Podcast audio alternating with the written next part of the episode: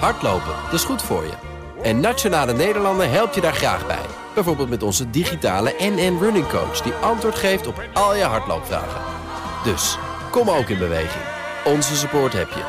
Kijk op nn.nl slash hardlopen.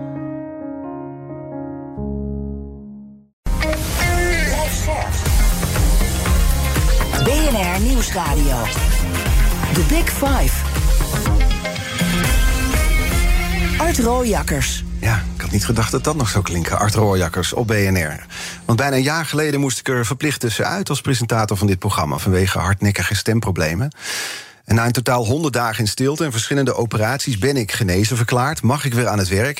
En daar ben ik echt... Uh, heel erg en ontzettend blij mee. Het is uh, heel bijzonder om hier in de studio plaats te nemen.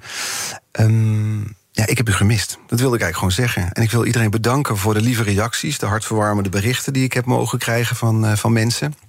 Grote dank ook en waardering voor uh, collega Paul van Liemt... die de afgelopen maanden als mijn invaller dit programma... samen met Diana Matroos natuurlijk, tot grote hoogte stuwde. Maar ik ben helemaal terug en uh, dus trappen we BNR's Big Five toepasselijk af... met een week over vallen en opstaan. Ik ga in gesprek met mensen die, net als ik, te maken kregen met tegenslag... ieder op zijn of haar eigen manier... Welke lessen hebben ze geleerd en hoe krabbel je op na zo'n moeilijke periode? Daar gaan we het over hebben. En vandaag doe ik dat met Thijs Launsbach. Hij is psycholoog, stressexpert, schrijver. Zijn laatste boek, Je bent al genoeg, gaat over mentale weerbaarheid. Hij is geen ervaringsdeskundige dus, maar wel iemand die veel kan vertellen over omgang met tegenslag. Welkom. Dank. Ik wil om te beginnen twee dingen van je weten. Allereerst, jij schreef een boek over mentaal gezond zijn in een gestoorde wereld. Ja. Wanneer heb je eigenlijk een goede mentale gezondheid? Ja, dat, is, dat, dat was ook uh, niet uh, geheel toevallig de eerste vraag die ik mezelf stelde in het boek natuurlijk. Want de vraag is dan natuurlijk, wat is mentaal gezond zijn? En dan ga je zo een beetje kijken in de literatuur... en dan kom je uit bij de Wereldgezondheidsorganisatie... die zegt, ja, dat is een staat van compleet mentaal, sociaal en fysieke gezondheid. Mm -hmm. Dat ik denk, hebben jullie wel eens een echt mens ontmoet? Ja. Zeg maar, dat kan helemaal niet. Um, dus de mooiste definitie kwam ik tegen bij Machteld Huber.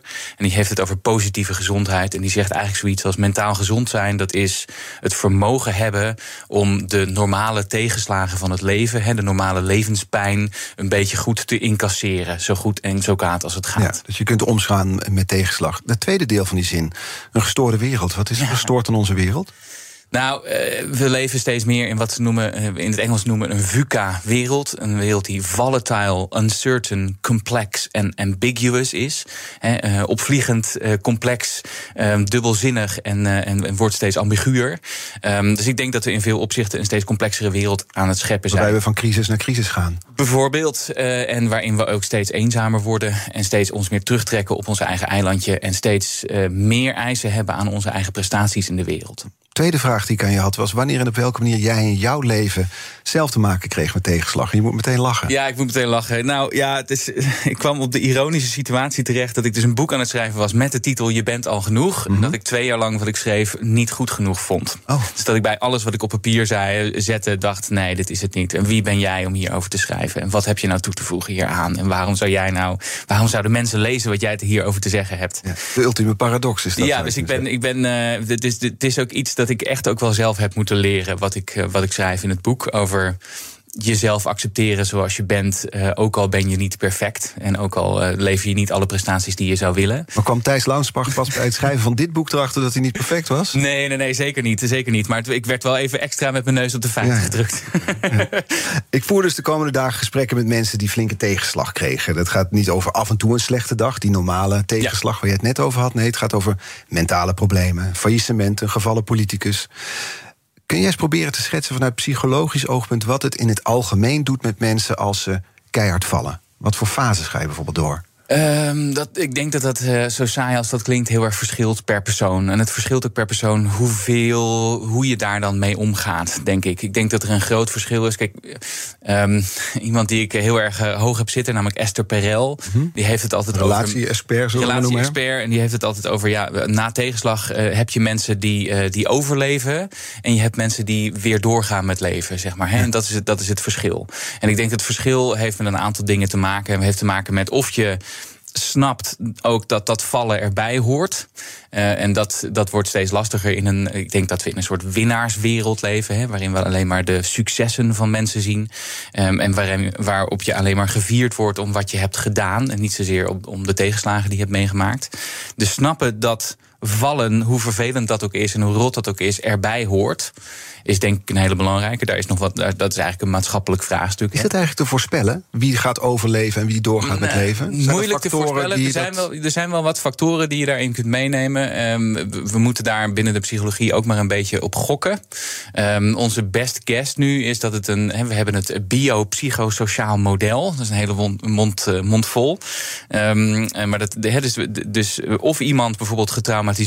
Uh, echt heel veel last krijgt van een trauma nadat er iets heel heftigs is gebeurd. Dat hangt samen met, wat denken we nu, biologische factoren. Dus een mhm. bepaald genenpakket dat je hebt.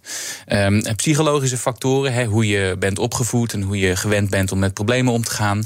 En sociale factoren, wie heb je om je heen? En wat uh, heb, je, uh, heb je een soort supportnetwerk die dat mede met je kan opvangen? Ja, daar, daar zit het hem dan in. Ja. Zijn wij eigenlijk wel gewend in onze huidige samenleving? Want je had het er net al over, we zijn eigenlijk altijd op zoek naar successtory, ja. naar succesverhalen. Zijn we nog wel gewend om met flinke tegenslag om te gaan? Nou, ik denk het niet. En ik denk dat dat een groot probleem wordt. En ik heb net even zo zitten luisteren naar het reclameblok. Dat ging ook alleen maar. Ben jij een succesvolle ondernemer? Um, het gaat vaak over belangrijk zijn, rijk zijn, impact hebben, een mooie auto hebben, goud hebben. Ik zat net gewoon even te turven wat er in zo'n reclameblok uh, voorbij komt. En ik denk dat dat heel erg passend is en klopt bij de wereld zoals die nu is. Waarin we vooral met uiterlijk bezig zijn, met het aantal volgers bezig zijn, met successen vieren bezig zijn. Maar niet zo met um, accepteren dat, uh, dat als het minder gaat, dat dat erbij hoort. het zou ook wel een wonderlijke reclame zijn natuurlijk. Ben jij een mislukte ondernemer? Uh, ja, nou ja, ik denk dat dat heel zinnig is. En we hebben natuurlijk, je hebt, je hebt uh, dat, dat idee van die fuck-up nights. Ik weet niet of ik mag schelden trouwens op de raad. Maar dat, heb je net gedaan, dus laat het volhouden. Ja. fuck-up nights. En dat Waarin mensen vertellen over hun mislukkingen is dat ja, idee, ja, toch? Precies, ja. Waar, waar dan ook weer een beetje kritiek op is. Omdat vaak dan de mensen die daar iets over vertellen... die hebben die mislukking alweer gegoten in een soort winnaarsverhaal natuurlijk. Hè. Dat is vaak het slechte punt. Um, maar dat ik is denk, een slecht punt. Nou, ik, ik denk dat, dat dat nou juist het probleem is dat je alleen succesverhalen mag vertellen. Of dat je verhalen mag vertellen waar tegenslag in zit dat je hebt omgebogen naar een succesverhaal.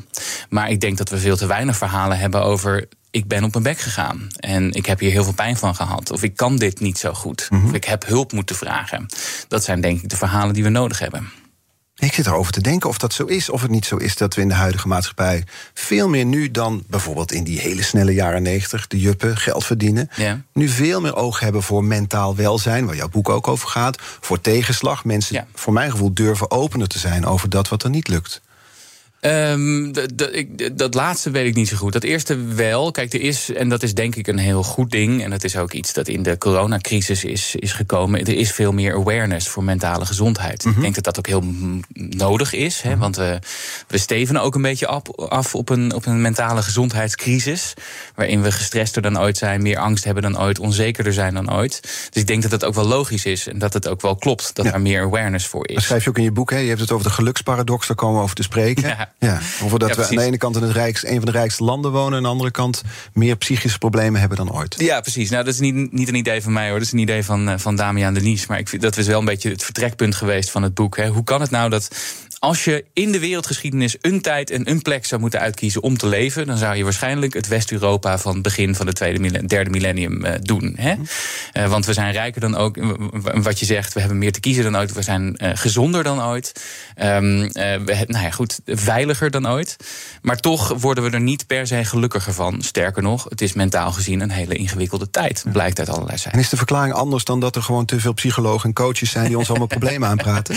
Um, ik denk dat dat zeker onderdeel is van het probleem. Dus de manier waarop we um, uh, mentaal lijden, zeg maar, zien als, als, als nou ja, uh, individueel een individueel probleem. Als jij een depressie hebt of een angststoornis, dan is er iets mis met jou en dan moet jij iets doen om dat op te lossen. Vaak door iets van buiten te consumeren, een coaching of een zelfhulpboek. Of, dus we, we, we snappen nog niet zo goed dat het ook misschien wel een beetje met de wereld te maken heeft. Dus ik denk dat dat zeker een probleem is. En maar ik denk dat ook de, de aanwezigheid van psychologische hulp is, denk ik, een hele positieve ontwikkeling en niet per se een negatieve ontwikkeling. The Big Five. Art Rojakkers. Met vandaag de gast psycholoog en schrijver Thijs Launsbach. We hebben het over vallen en opstaan, over de maakbaarheid van geluk... en over die geluksparadox hadden we het al. Eigenlijk is jouw stelling, als ik jouw boek heel kort samenvat... dat we min of meer zijn doorgeschoten in de maakbaarheid van ons geluk. Ja. Uh, waar merk je dat concreet aan? Kun je wat voorbeelden geven? Nou, ik... Uh... Ik kom eh, uit de zelfhulpwereld een beetje. Dus ik, ben, ben ik, ik sta met één been een beetje binnen de psychologie en met een ander been in de, in de coachingswereld. En dat, dat is een beetje mijn referentiekader. En daar heb ik, uh, wat ik daar signaleer, is een soort idee over de mens als iets. Hè, dus je leven als volledig maakbaar. Dus het idee dat je je geluk en dat je je succes kunt optimaliseren. En dat het eigenlijk alleen maar uh, afhangt van jouw intenties en jouw acties, zeg maar. Waarmee we natuurlijk helemaal voorbij gaan aan, het, aan dat je ook gewoon soms pech hebt mhm. en dat de wereld tegenzit. En dat dat niet per se een probleem is met jou. Dus daar zie ik dat heel erg terugkomen. Dat idee dat je je mindset kunt masteren en dat je voor 100% je geluk kunt maken.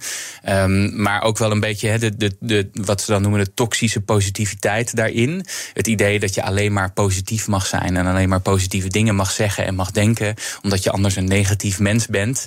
Uh, en je wilt toch geen klager zijn en zo. Je zegt dit met een glimlach op je gezicht. Ja, ja. Je vindt het de grootst mogelijke onzin. nou, ik, ik, ik vrees wel eens dat we een beetje dat, dat, we, eh, dat we de complexiteit van onze emotionele beleving, eh, dat, we, dat we die een beetje missen. Want mens zijn betekent ook, hè, dat heb je zelf ervaren, bepaald, hè, soms dat het niet lukt terwijl je wel heel hard wil.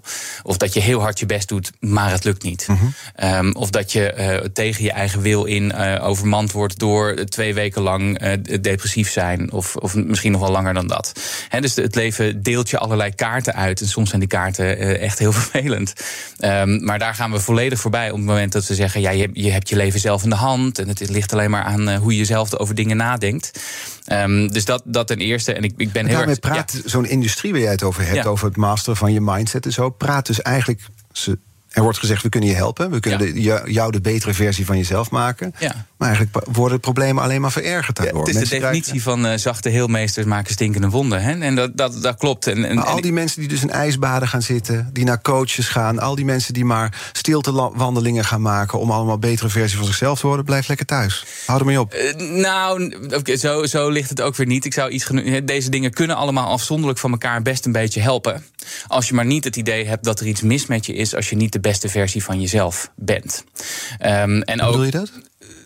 Nou, ik denk, je bent altijd al de beste versie van jezelf, want je bent de enige versie van jezelf. Maar dat idee dat, je, dat, het, alleen dat het project van je leven alleen geslaagd is als je er alles uit kunt halen, ja. daar moeten we denk ik zo snel mogelijk vanaf omdat dat ons ongelukkiger maakt. Het idee dat we een betere versie van onszelf kunnen worden. De beste versie van onszelf. Versie, als we maar moeten worden ook. Ja, nee, ja. ja dit, dat, precies, precies dat. Dus, hè, dus die, de, met, met alle goede intenties om uh, mensen te helpen, uh, is die geluksindustrie, waar ik zelf natuurlijk ook deel, deel aan ben, uh, die problematiseert het normale ongeluk. Ja. Dus bij leven hoort gewoon dat je af en toe dat het tegen zit. Um, maar onze manier van, hè, onze hele positieve insteek van van, de coachingswereld. Ja. maar, die, die problematiseert dus dat normale, levens, die normale levenspijn. En dat is niet handig, want dan denk je vervolgens... ja, nou ja, het zit me tegen in het leven. Het is mijn eigen schuld. Ja. Ik, ik had natuurlijk wat tijd over de afgelopen maanden. Dus ik ben, ik ben bijvoorbeeld ook eens op uh, social media gegaan... om te kijken wat coaches zeggen en zo. En mijn grote voorbeeld was een, een Indiase coach die bij alles zegt... if you're having a bad day, fuck it, go to bed. Ja. Weet je wel, niet, maak niet de beste versie van jezelf. If, you're, if, if you feel shitty, it's because it is a shitty day. En ik vond het zeer troostend om eerlijk te zijn. Nou ja, ik denk, ik denk dat ook wel. Hè. Dus het, maar dit, is ook, uh, dit zijn ook allemaal geen nieuwe ideeën natuurlijk. Dit zijn hele oude ideeën. Dit, dit kom je bij de Stoïcijnen al tegen. Zeg maar. Mhm. de, de filosofen die uh, twee millennia geleden hier overal nadachten. Die, ook, die zeiden, ja, het is fijn als het heel goed met je gaat. Het is leuk als je succesvol bent. Maar je moet je toch ook instellen op dat het soms minder gaat. Maar het is toch ook zo dat in onze maatschappij, in het nu... we volgens mij ook bang zijn, en misschien niet onterecht... dat we als zwak worden gezien of ja. als een loser... als we niet gelukkig zijn bijvoorbeeld. Ja, en ik denk dat dat totaal de, de, de verkeerde gedachte is. Dus dat we, dat we ons daarin veel te veel laten meevoeren door een wereld die steeds meer gericht is op uiterlijk, op imago, op succesverhalen en op de hoeveelheid volgers. En op hoe leuk ons leven is naar buiten toe.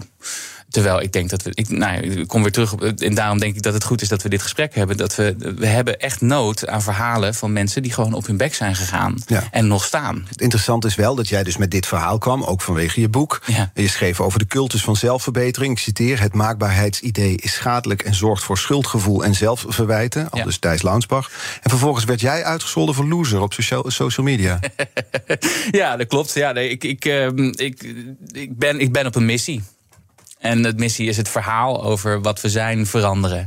En de winnaarswereld, eh, nou, daar vraagtekens bij stellen. En ehm, nou ja, dan krijg je wel eens ruzie. Voornamelijk met eh, coachingstypes Ja. op social media. Want die vinden dat jij hun brood zit af te pakken. Ik weet niet wat die mensen vinden, joh. nee, ik word er een beetje cynisch van. Ik, ik, ik, ik word me vaak verweten dat ik erg negatief ben. En dat ik, niet, eh, dat ik geen recht van spreken eh, heb. En dat ik vooral niet eh, mensen moet wijsmaken dat het leven complexer is dan alleen maar gelukkig zijn. Ehm, dus ik, nou ja, mijn, mijn koping daarom is er een beetje om lachen. Lach. Want waarom zou jij geen recht van spreken hebben? Ja, dat, dat, dat weet ik niet zo goed. Ehm, eh, omdat ik toch ook wel juist in die wereld weer word gezien als een, eh, als een product van die al te strenge wetenschappelijke, psychologische eh, therapiekant die allemaal niet werkt. Ja. En doe niet zo moeilijk, want zorg dat mensen gewoon een beetje positief zijn. Dan gaan ze gelukkiger door het leven. Ja, terwijl ik denk. Als je dus je, je standaarden en je verwachtingen anders legt, dan heb je een veel leuker leven dan dat je verwacht dat je alleen maar gelukkig kunt zijn. Ja, maar goed, dat is dus hoe, hoe hoog of laag je de lat legt. Ja, ja en, en wat je verwacht over het leven. En eh, dus he, die, die winnaarscultus, eh, die dicteert dat je er alleen maar mag zijn op het moment dat je alles uit jezelf haalt. Dat is denk ik iets waar we vanaf moeten, want we worden er niet gelukkiger van. Nee, nou, dat punt is gemaakt. Maar als we dan kijken bijvoorbeeld naar een gast die later deze week komt, Bas Ja. Witvoet. Ging als ondernemer bijna failliet. Hij hield krampachtig vast aan het redden van zijn bedrijf, zegt hij ook zelf. We bleven maar doorgaan, kreeg er zelfs een burn-out van. Als je dat voorbeeld bekijkt, waarom is het zo moeilijk om te erkennen dat je misschien soms beter kan stoppen met iets? Ehm, om, omdat we dus niet alleen met onze eigen verwachtingen en onze eigen gevoelens te maken hebben, maar ook de verwachtingen waarvan we denken dat we, waaraan we moeten voldoen. Bijvoorbeeld die van een. Kijk, ik ken, ik ken dit verhaal natuurlijk niet zo goed. Ik moet later deze week nog even luisteren naar Mhm. Ja. het verhaal. Maar ik kan me voorstellen dat daar het idee ook meespeelt dat het verkeerd is als je niet alleen maar die succesvolle ondernemer bent. Ja. Dat is natuurlijk wat, wat mensen vaak in een burn-out ook zeggen. Hè? Dus alles viel even weg. Ik was, werd helemaal op mezelf teruggeworpen. En toen kwam ik erachter dat de mensen om me heen ook wel van me houden op het moment dat ik niet super succesvol ben. Nou, dat is eh, toch ook de weg die ik heb afgelegd, inderdaad. ik was in het begin, ik ben in totaal honderd dagen door stil geweest. En al die operaties. In het begin hield ik vast, want ik wilde zo snel mogelijk hier bijvoorbeeld bij BNR terugkomen. Eh, en dat leidde tot frustratie, omdat het mijn lichaam niet meewerkte. Dat lukte dus niet. En op een gegeven moment had ik inderdaad door, als ik loslaat, gaat het, het gaat ook om. Ik heb twee dochters, een tweeling. Het gaat, het gaat om hen bijvoorbeeld. Ik moet mijn prioriteiten anders leggen. Ja. Ehm, en nou ja, of toeval of niet, vanaf dat moment werd de, de weg terug wat ingezet. Was er, was er een specifiek moment waarop je dat inzicht had? Nou, de ene laatste operatie. eh, toen, die, die- toen kreeg ik weer het bericht: eh, het is niet goed. Dus we weten het niet meer goed. Misschien komt het ook wel helemaal niet goed. Toen dacht ik, ja, een presentator zonder stem. Is best wel een gek imago. Eh, ik was toch ook wel met, met mijn identiteit en imago bezig. En op dat moment had ik door. Ook als dat wegvalt, dan ben ik nog steeds de vader van mijn dochters. Ja.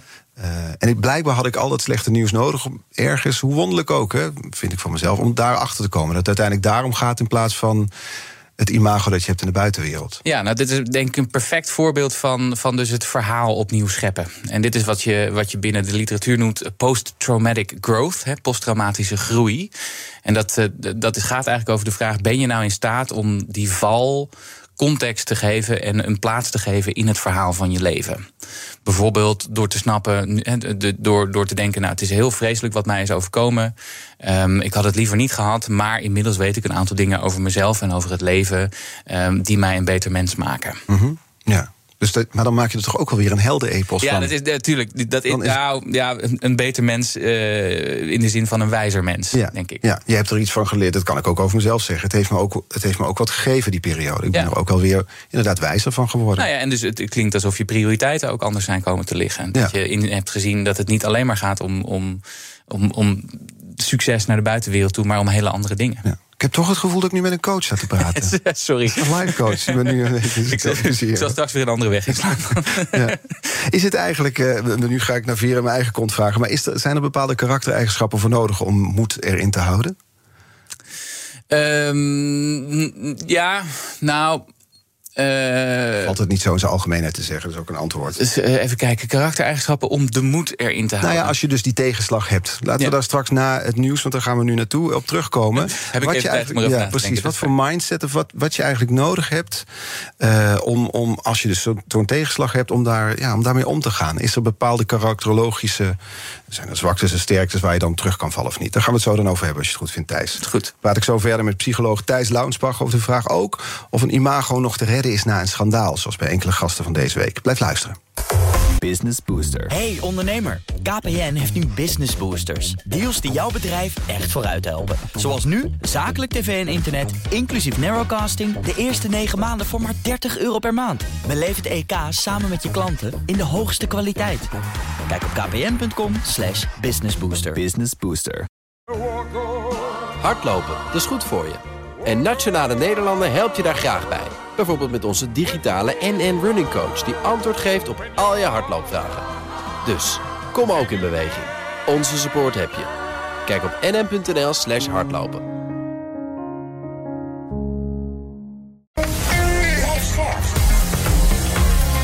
BNR Nieuwsradio. The Big Five. Art Rooijakkers. Welkom bij het tweede half uur. Deze week vijf kopstukken over vallen en opstaan. Morgen praat ik met politicus Liane Den Haan. Ze vertrok bij de 50PLUS-partij na conflicten... maar heeft inmiddels een nieuwe eigen partij opgericht. Vandaag is Thijs Launsbach de gast. Hij is psycholoog, stressexpert en schrijver.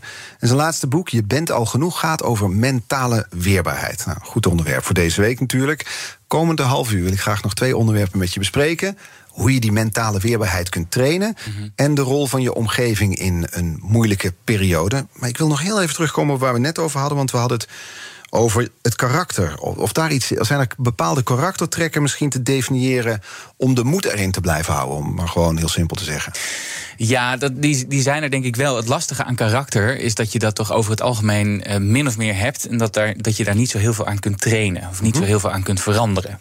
Je we, we weten inmiddels dat je wel een klein beetje, hè, bijvoorbeeld als je heel erg introvert bent, dat je je wel, wel wat extraverte vaardigheden kunt aanleren als je erg je best doet.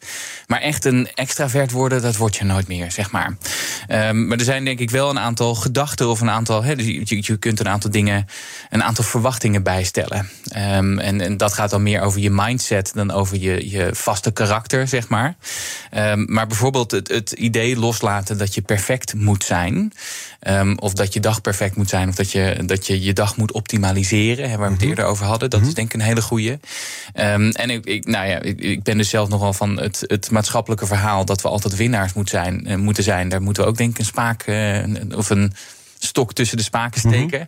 Ik denk dat we veel meer toe moeten naar een verhaal waarin we accepteren dat af en toe vallen erbij hoort en af en toe dingen niet goed doen. Maar het gaat wel ook wel heel erg over wat, wat denk je nou over jezelf als je iets stoms doet? Of je, doet, of je maakt een fout. Uh, blijf je jezelf dat dan verwijten? Maandenlang? Of kan je dat zien in het kader van ook ik ben aan het leren en de volgende keer doe ik het anders? Nou, het gaat ook over zelfbeeld natuurlijk. Hoe zie je jezelf? Ben je ben je, je werk, zal ik maar zeggen? Hè? Wat ja, bij mensen die deze week langskomen, of dat geldt ook voor mij, als je wat meer in de publieke wereld bent, dan wordt, definieert je werk toch ook wel je identiteit voor een deel, je imago, of wie je bent. Ja, ja, en daar is op zich niet zo heel veel mis mee. Want ik denk ook juist dat het, uh, dat, dat een hele belangrijke manier is om betekenis aan je leven te geven. Hè? Dat, je, dat je belangrijk werk doet dat uh, nou ja, zin heeft in de ruime zin des woords.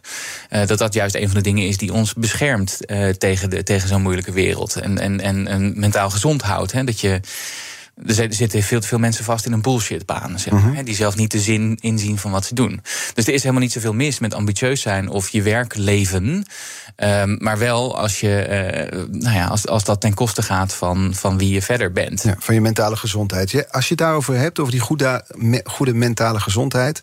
Uh, zeg jij, het is belangrijk om de verbinding met anderen aan te gaan. Ja. Daar wil ik het graag over je hebben. De rol van je omgeving in een moeilijke periode. Ja. Vertel eens. Nou, het, ook, ook, je vroeg net van wat, wat kan nou helpen als je valt. Ik denk een van de allerbelangrijkste dingen is dat je, dat je een supportnetwerk hebt. En eh, daar lopen we ook weer tegen een probleem aan, omdat we een steeds eenzamer wordende maatschappij krijgen. Waarin juist die supportnetwerken, die er vroeger misschien veel makkelijker waren, nu aan het verdwijnen zijn. Mm Een wereld waarin je duizend connecties hebt op LinkedIn, maar niet weet hoe je buren heten, zeg maar. Uh, dus ik denk dat er ook heel veel sociale structuren wegvallen die juist zo belangrijk zijn. Mhm. Dus ik denk dat het echt een uitdaging is om uh, een supportnetwerk om je heen te verzamelen, um, die jou kunnen dragen, zeg maar. Want mens zijn doe je niet in je Het is niet. Um, we, we, in onze veel individueler wordende wereld denken we vaak dat, het, dat we in ons eentje tegen de wereld staan. Um, terwijl de grootste uitdaging nou net is om mensen om je heen te verzamelen die samen met jou kunnen staan. Ja. En dat gaat over natuurlijk de mensen om je heen verzamelen die jou kunnen steunen. Um, maar ook uh, kijken wat je zelf kunt doen binnen je sociale netwerken. Mm sociaal, een baken van licht zijn binnen je sociale wereld. Door te investeren en door wel na te denken over andere mensen. En ook na, na te denken over wat kan ik bijdragen in sociale zin. Ja. Het kan super klein zijn binnen je eigen vriendengroep. He, die mensen opbellen die het uh, die het wel eens nodig zouden kunnen hebben. Of iets doen in, binnen je wijk. Of iets in die zin opzitten. En die dingen. He, dus ik denk dat dat, um, dat dat in een wereld die steeds eenzamer wordt, gewoon heel erg belangrijk wordt. Ja. Maar hoe vaak je, jij waarschijnlijk ook vanwege je werk, of ik ook en luisteraars ook, je vrienden wel niet afzegt, bijvoorbeeld voor werk. Terwijl je eigenlijk nu dus zegt, die vrienden zijn veel belangrijker. Ja, nou ja, er is een heel mooi boek geschreven een tijd geleden uh, door uh, Bronnie Ware, een Australische hospice-medewerker. Die, uh, en dat heet The Top 5 Regrets of the Dying. Um, en die, dat was dus een vrouw die werkte in de ouderenzorg. Hebben mensen die, die, die hun laatste levensfase ingingen. En die vroeg altijd aan die mensen: waar heb je nou spijt van, zo aan het einde van je leven? En dat was eigenlijk nooit dat ik niet hard genoeg gewerkt heb. Zeg maar. Dat was, ik heb spijt van dat ik mijn vrienden niet heb, ben blijven zien, mm bijvoorbeeld. Of dat ik heel erg uh, naar de normen en de verwachtingen van anderen heb geleefd. Ja. Dat zijn de dingen waar mensen aan het einde van hun leven over nadenken. Ja, dus laat dat de lessen zijn, bedoel je maar te zeggen. Ja, later deze week komt oud-profvoetballer Glenn Helder langs. Sluit deze week af. Hij kon zijn gokverslaving best wel een poos verborgen houden uh, voor zijn omgeving. Was moeilijk om hulp te vragen, ook voor hem toen het misging. Waar zit hem dat dan in? Het is het moeilijkste wat er is. Want als je hulp vraagt, dan betekent dat dat je, dat je dat idee moet opgeven dat je perfect bent. En dat je het allemaal zelf moet regelen. Ik vind dat zelf ook het moeilijkste dat er is. Dat is echt een van de dingen die ik heb moeten leren tijdens het schrijven van dit boek ook. Dat ik, dat ik het in het leven niet alleen hoef te doen. Maar dat betekent wel dat je, dat je moet accepteren dat je niet misschien die, die onafhankelijke persoon bent die je graag zou willen zijn. Of die superheld die je graag zou willen zijn. En dat betekent dat je over een bepaalde schaamte heen moet eh, stappen. En dat je je trots even in moet slikken. Ja. Uh, dus, nou ja, Zijn mannen daar slechter in dan vrouwen? Denk ik al meteen? Ja, ik denk, ik denk, ik heb daar niet nu helemaal het onderzoek paraat. Maar ik denk dat het taboe op falen misschien voor mannen nog iets groter is. Of dat vrouwen misschien iets meer gewend zijn om met elkaar te praten over dingen die moeilijk zijn. Ik, ik, vraag me wel eens af of mannen dat voldoende doen. Nee, die hebben het over voetbal dan, toch? ja, het, het, bekende verhaal binnen de psychologie is... Hè, vrouwen die, die melden zich aan met uh, gedeprimeerde klachten... Uh, maar mannen hebben vooral hoofdpijn en zijn moe. Dat is dan hoe het zich manifesteert. Ja. In dit programma stellen onze gasten elkaar de kettingvraag. Ja. De vorige aflevering was Gerdy Verbeet hier. PvdA-prominent, voormalig Tweede Kamervoorzitter. Uh, dat was in de week die als thema had... democratie onder druk, is terug te luisteren als podcast natuurlijk. En zij had deze vraag voor jou. Mensen geïnteresseerd zijn in de politiek... en overwegen zelf een politieke carrière te volgen dan stel ik altijd de vraag: uh, ben je bestand tegen publieke vernedering? Want dat is wat een politicus vaak, over, vaak toch kan overkomen. En uh, aan, aan uh, Launsbach zou ik willen vragen: als een politicus publiekelijk vernederd is, hoe help je hem dan om weer op te staan? Relevante vraag. Zeker een relevante vraag, al vind ik het woord vernedering wel opvallend. Um, ik, ik, ik, neem aan dat uh, politicus zijn betekent dat je zeer stevige kritiek krijgt in het publieke debat. Maar openbare publieke vernedering vind ik nog net een stapje erger. Maar het gaat verder dan alleen kritiek. Bedreigingen horen er ook bij, bijvoorbeeld. Ja, dat zijn we dat, inmiddels wel, helaas. Um, nou ja, ik denk een van de dingen die je kunt doen, daar hebben we het net over, over gehad. Hè, zorgen dat er een supportnetwerk aanwezig is. Waarin mensen niet alleen politicus zijn of een bepaald stand, standpunt vertegenwoordigen. Maar ook mens kunnen zijn. Want dat is denk ik wat er heel veel gebeurt. En zeker in in die ideologische wereld, dan, dan zie je alleen maar ideologische tegenstanders, maar geen mensen meer. En een van de, van de dingen die ik altijd uit de onderhandelingstheorie haal, die ik wel mooi vond, is be soft on the people and hard on the problem. Mhm. Met andere woorden, zie ook dat er achter een probleem een mens schuilt, die ook gewoon mens is. Ik ken hem als wees scherp in je blik, maar zacht in je oordeel. Oh, die, is- die is ook mooi. Die is ook mooi. Ja. En maar, maar als ik daar nog één, keer, één ding aan mag toevoegen. ehm, dames en heren politici, ga nou eens eindelijk van Twitter af. Twitter is een ziekte voor de maatschappij. Ziekte? 95% van de, van de kiezers en de luisteraars... die weet echt niet wat u nou aan- in vredesnaam aan het doen bent op Twitter. Ehm, het maakt u emotioneler, opvliegender, oppervlakkiger. Ehm, en ik denk, nou ja, dat was, al, dat was al zo voordat het overgenomen werd door Musk. En dat is nog steeds zo. Ehm, als je denkt dat je het druk hebt als politicus, ga daar dan op besparen. Op de Maar tijd wacht eens even. Ze zitten erop omdat ze zo eh, in contact kunnen komen met hun kiezers. Of zo verantwoording kunnen afleggen over dat waar ze mee bezig zijn. Eh, ja, dat, dat, dat- kan ook wel wezen. Maar dat platform, dat moet je je realiseren, is gemaakt om mensen boos te maken over dingen. Dus al die boosheid en dat restsentiment dat je ziet op Twitter, dat is precies de bedoeling. Want daar komt de engagement van dat platform vandaan. Er zijn andere manieren om. eh, Zou je ze voorstellen? Ehm, eh, sch- schrijf eh, in plaats van een tweetje van 140 karakters een, een brief in een, eh, in, druk een openbare een, een opiniestuk in een krant bijvoorbeeld. He- eh, hou een spreekuur waar mensen naartoe kunnen komen die boos zijn, maar ga vooral niet op Twitter zitten. Die toon van jou van net. Je bent er boos om op Ik ben er boos om, ja. Ja. ja. ik denk dat, dat. Kijk, ik maak me heel veel zorgen over sociale media in de maatschappij en de invloed daarvan. Je noemt Ik het vergif in je boek. Vergif voor je hoofd, ja. Eh, met name ehm, wat, eh, wat bijvoorbeeld een Instagram of een TikTok doet met de breinen van onze kinderen. Het is, eh, dus ik, zeg in mijn boek: ehm, eh, als, je, als je bier wil verkopen, dan mag dat alleen maar aan mensen boven de 18 jaar. En als je sigaretten wil verkopen, moet dat ergens in een duister hoekje. Maar als je een algoritme bedenkt waarmee je alle pubers eh, verslaafd maakt aan, eh, aan technologie, dan krijg je een beursnotering en belastingvoordelen. Ja. Dat is eigenlijk het verschil. En ze zijn niet alleen verslaafd aan technologie, maar zien daar dus een beeld van mensen die een perfect leven leiden. Op Instagram ja, bijvoorbeeld. Ja, ja, dus het gaat helemaal over uiterlijk. Het gaat over de uiterlijke kenmerken van succes. Ehm, en dat zijn de dingen waar het nou precies eigenlijk niet om gaat, zou ik zeggen. En daar maak jij je dus boos om. Ik maak me daar heel erg boos Want ik ken denk, ja, eerdere boeken van jou, waarin je best mellow was. En Ja. gewoon eh, ja, een psycholoog die het beste met ons voor heeft, maar redelijk relaxed. Maar de toon in jouw boek, eh, zeker, het zeker eerste deel, punt. Ja, nee, ja, ja, ja. Ja, je maakt dus- je zorgen. Ik maak me zorgen. Ehm, eh, ik maak me echt ernstige zorgen om de mentale gevolgen van sociale media, onder andere. En wat, wat die doen met ons levensgeluk. Met in hoeverre we, eh, de dingen belangrijk vinden die echt belangrijk zijn. met onze waarden. Ehm, en ik, nou, ik, ik, ik vraag me echt af hoe we over twintig jaar naar dit specifieke moment terugkijken. Heb je al een idee over, toch? Nou ja, of we kijken naar dit moment van, oh, we, we hebben daar ons wel heel erg laten gaan. Voor wat betreft bijvoorbeeld het weggeven van onze privacy en onze mentale wereld aan technologie. Maar we hebben dat op tijd bij kunnen sturen. Of we wijzen terug naar, oké, daar hebben we het volledig laten gaan. omdat we niet wisten wat ons overkwam en niet op tijd hebben ingegrepen. Business Booster. Hey ondernemer, KPN heeft nu Business Boosters. Deals die jouw bedrijf echt vooruit helpen. Zoals nu, zakelijk tv en internet, inclusief narrowcasting... de eerste 9 maanden voor maar 30 euro per maand. Beleef het EK samen met je klanten in de hoogste kwaliteit. Kijk op kpn.com slash businessbooster. Business Booster. Hardlopen, dat is goed voor je.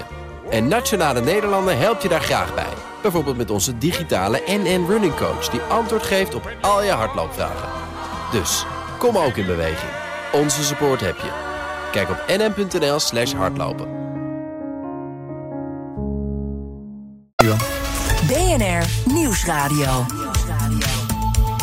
The Big Five. Art Rojakkers.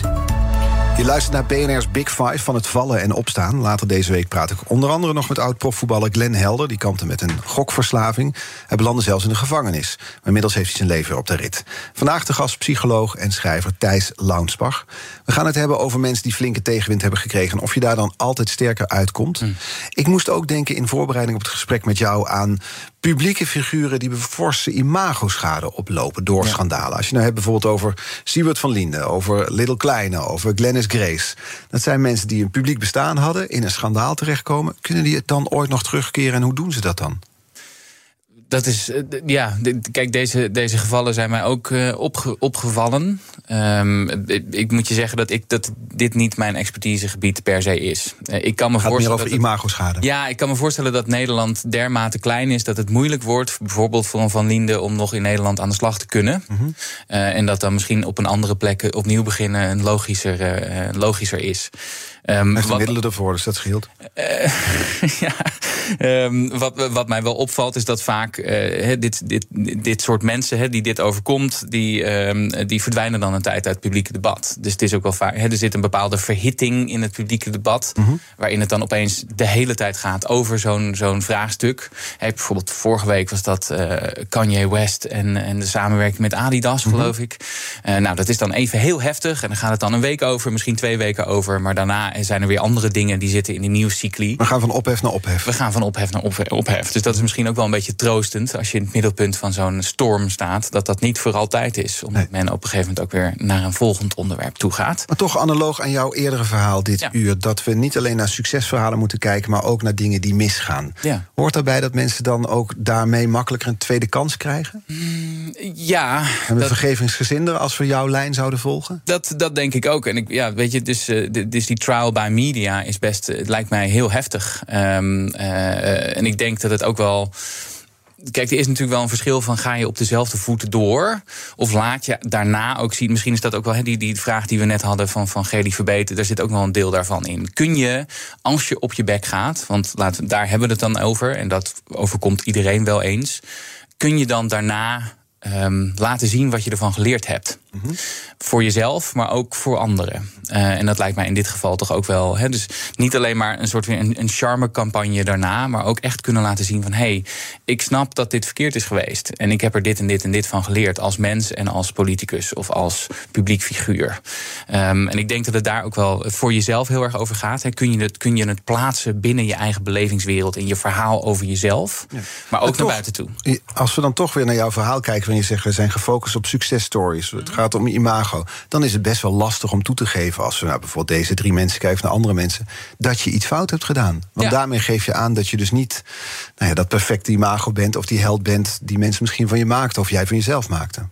Ja, ja, dus misschien is dat dan weer een, een, beetje een troost, maar een beetje een schrale troost voor deze mensen. Dat ze ook dat ze, dat ze een ander soort rolmodel kunnen zijn. Namelijk een rolmodel van wat er gebeurt als je, uh, als je iets vreselijk verkeerds hebt gedaan. en daarna je leven weer probeert op te pakken. Mm -hmm. En dat dat natuurlijk iedereen, uh, bijna iedereen wel eens overkomt in het leven.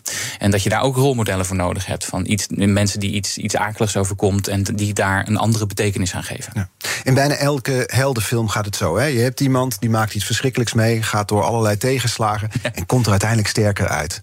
Werkt het ook zo in het echte leven? Dus is het zo dat mensen die flinke tegenwind hebben gekregen er altijd sterker uitkomen? Vraagt dit voor een vriend? Nee, uh, niet noodzakelijkerwijs. Nee? Ik denk dat, je helaas dat daar, dat daar verschillen zijn tussen mensen. Sommige mensen komen er helaas, hoe akelig en verschrikkelijk dat ook is, die komen er niet meer bovenop. En ook voor die mensen moeten we denk ik uh, compassie kunnen hebben. -huh. uh, en snappen dat dat er ook bij hoort. Maar er is ook een groep mensen die dus betekenis weten geven aan het lijden. En betekenis weten geven aan wat er gebeurd is. En een ander pad in het leven inslaat. Want het wonderlijke is dat we uh, volgens mij als westerse mensen, of als Nederlanders zou ik maar zeggen, eigenlijk bijna streven naar een soort zoap-leven. Je kent het wel, het gladde asfalt. Ja, ja, we willen geen frictie in ons leven. Maar ja. eigenlijk wat ik begrijp uit jouw woorden, en ook misschien wel uit mijn eigen ervaring, is dat je van tegenslag juist misschien wel een rijker mens kan worden. Ja, ik denk het wel. En, en dat we denk ik moeten accepteren dat het leven tegenslag is, ook in, in, in, in zekere zin. Um, dus die, die, dat, die, dat die winnaars dat winnaarsidee van je leven moet altijd perfect zijn. Dat we dat moeten doorprikken. Ja. Hoe doe je dat eigenlijk? Want jij pleit er bijvoorbeeld voor dat de maatschappij al vanaf jonge leeftijd investeert in dat wat jij mentale weerbaarheid noemt. Ja. Moeten die scholen nog meer gaan doen? Uh, dat is voor mij natuurlijk vanaf de zijlijn makkelijk praten. Maar ik denk wel dat we, dat we toch wel moeten accepteren dat dat toch wel een steeds belangrijkere rol gaat spelen. Ja. Uh, en ik denk dat als je wil dat onderwijs kinderen voorbereidt op een complexe wereld. Ja. En misschien in de toekomst nog wel een veel complexere wereld. Dan ontkom je er niet aan om toch iets te doen aan emotionele intelligentie, aan veerkracht, aan de psychologische vaardigheden die je nodig hebt om de wereld te overleven. En dat is dus iets wat in een lespakket opgenomen zou kunnen worden. Nou, je kunt je voorstellen, en hier zijn al wat initiatieven voor. Dat zijn meestal particuliere initiatieven die dan, die dan workshops geven op scholen. Nog geen volledig vak. Maar die gaan over de psychologische vaardigheden die je nodig hebt. Ja. dus veerkracht op school. En tegelijkertijd, ik las in jouw boek dat. Nu heb ik de cijfers niet meer exact paraat, mhm. maar jou ongetwijfeld wel. Dat als je kijkt naar middelbare scholieren nu, kampen met uh, ongeveer dezelfde problemen als psychiatrische patiënten in de jaren 50? Ja, het ging over angst. Hè. Dus, dus, er zijn onderzoeken waaruit blijkt dat gemiddeld gezien de huidige, um, de huidige middelbare scholieren net zo angstig zijn als uh, psychiater. Dus, dus, laten we zeggen de klinische populatie in de jaren 50. Ja, ja ik, maar ik denk dat angst om er niet bij te horen, en angst om het niet te halen, en angst voor falen en uh, perfectionisme dat dat heel erg speelt bij deze populatie. En dat het tijd is dat we daarover gaan praten. Um, volgens mij heeft, heeft de koningin uh, ook al uh, daar een oproep toe gedaan. Um, maar goed, om daarover te kunnen praten, om je leed te kunnen delen met anderen, moet je eerst accepteren dat je het hebt. En accepteren dat er over praten mag. Mm uh, dus ik denk zeker over dat taboe over, op kwetsbaarheid, dat taboe op falen, daar moeten we zo snel mogelijk vanaf. En dat kan eigenlijk alleen maar op het moment dat je dat gesprek al redelijk vroeg voert. Ja, dus ook met jongeren al, met kinderen misschien zelfs. Ja. Het is ook iets wat je kan trainen, ja. begrijp ik uit jouw boek. Mentale beheerbaarheid is iets wat je eigenlijk jezelf, waar je jezelf beter in kan maken. Ja. Uh, je hebt daar een methode voor ontwikkeld, die beschrijf je ook. Ja. Dan kan je natuurlijk niet je hele boek hier toelichten, maar als je het tipje van de sluier oplicht, dan welke knoppen moet je nou eigenlijk draaien? Um, Oeh, ja, dan, dan vraag ik me nu een, een, een, een laten we 120 pagina's. Van, precies, uh, de rol van life coach. Nee, ik wil zo graag advies voor, nou ja, voor van, Twee van de dingen, dus ik, ik, ik beschrijf vijf stappen. Uh, misschien kan ik er twee noemen. Eentje daarvan hebben we, al, uh, hebben we eigenlijk al besproken. Hè. Zorg dat je de verbinding met anderen herstelt. Dus in de steeds eenzamer wordende wereld, waarin we steeds minder praten over de wezenlijke dingen, zorg dat je de mensen om je heen verzamelt die voor jou belangrijk zijn en die je kunnen steunen en die jij ook weer kan steunen op jouw beurt. Want het is een, een, een wederkerig uh, proces. Dus dat is denk ik belangrijk. En een andere hebben we ook al eventjes eh, net kort aangestipt. Doe iets met dat leven dat je hebt. Met die ene kans uh, die je hebt. Met die, ik, heb, ik heb het nog even nagerekend. Met die ongeveer 80.000 uur die je hebt in je carrière. Doe iets dat zin heeft. Dat niet alleen maar waarde uit de maatschappij haalt. En niet alleen maar om te slaan is in een, in een salaris of in status. Maar waarin je ook wat bijdraagt. Want dat is wat je, wat je hebt en wat je tot je mogelijkheden hebt. Dus zorg dat je iets hebt waar je aan het einde van de dag naar kunt wijzen en kunt zeggen: dat heb ik gedaan en daar ben ik trots op.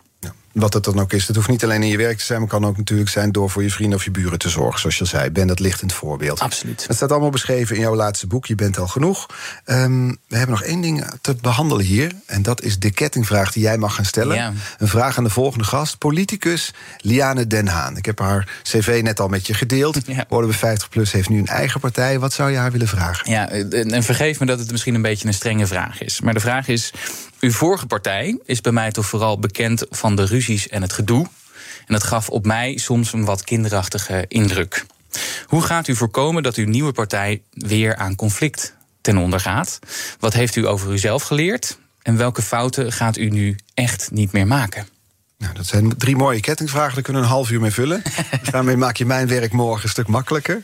Uh, hoe kijk jij eigenlijk zit ik nu te bedenken als observatie naar politiek in zijn algemeenheid. Ze moeten van Twitter af. Je vindt, je vindt kinderachtig hoe ze met conflict omgaan. Ja. Ja, ik, ik, heb, ik, nou ja, ik ben een, ik ben een kritische, kritische kijker. Ja, ik heb ooit zelf me een beetje begeven binnen de politieke wereld. Met een, eh, met een lokale partij in Haarlem, waar ik mhm. vandaan kom. Uh, dat heeft me ook wel geleerd over het politieke spel. Een aantal van de aspecten die ik echt ook wel heel lastig vond. Bijvoorbeeld het feit dat conflicten er zo ontzettend bij horen. En dat je in een conflictje dus uh, subiet gaat identificeren met een van twee kanten. en je ook naar buiten toe zo, gaat profileren. Ja, dat is politiek. Enig, enigszins, ja. Dankjewel, Thijs Langsbach, psycholoog en stressexpert en schrijver ook nog. Um, alle afleveringen van BNR's Big Five zijn natuurlijk terug te luisteren. Abonneer je op onze podcast via onze app of je favoriete podcastkanaal om geen aflevering te missen. En ik zeg dit met heel veel plezier. Tot morgen. Hardlopen, dat is goed voor je. En Nationale Nederlanden helpt je daar graag bij. Bijvoorbeeld met onze digitale NN Running Coach... die antwoord geeft op al je hardloopvragen. Dus, kom ook in beweging. Onze support heb je. Kijk op nn.nl slash hardlopen.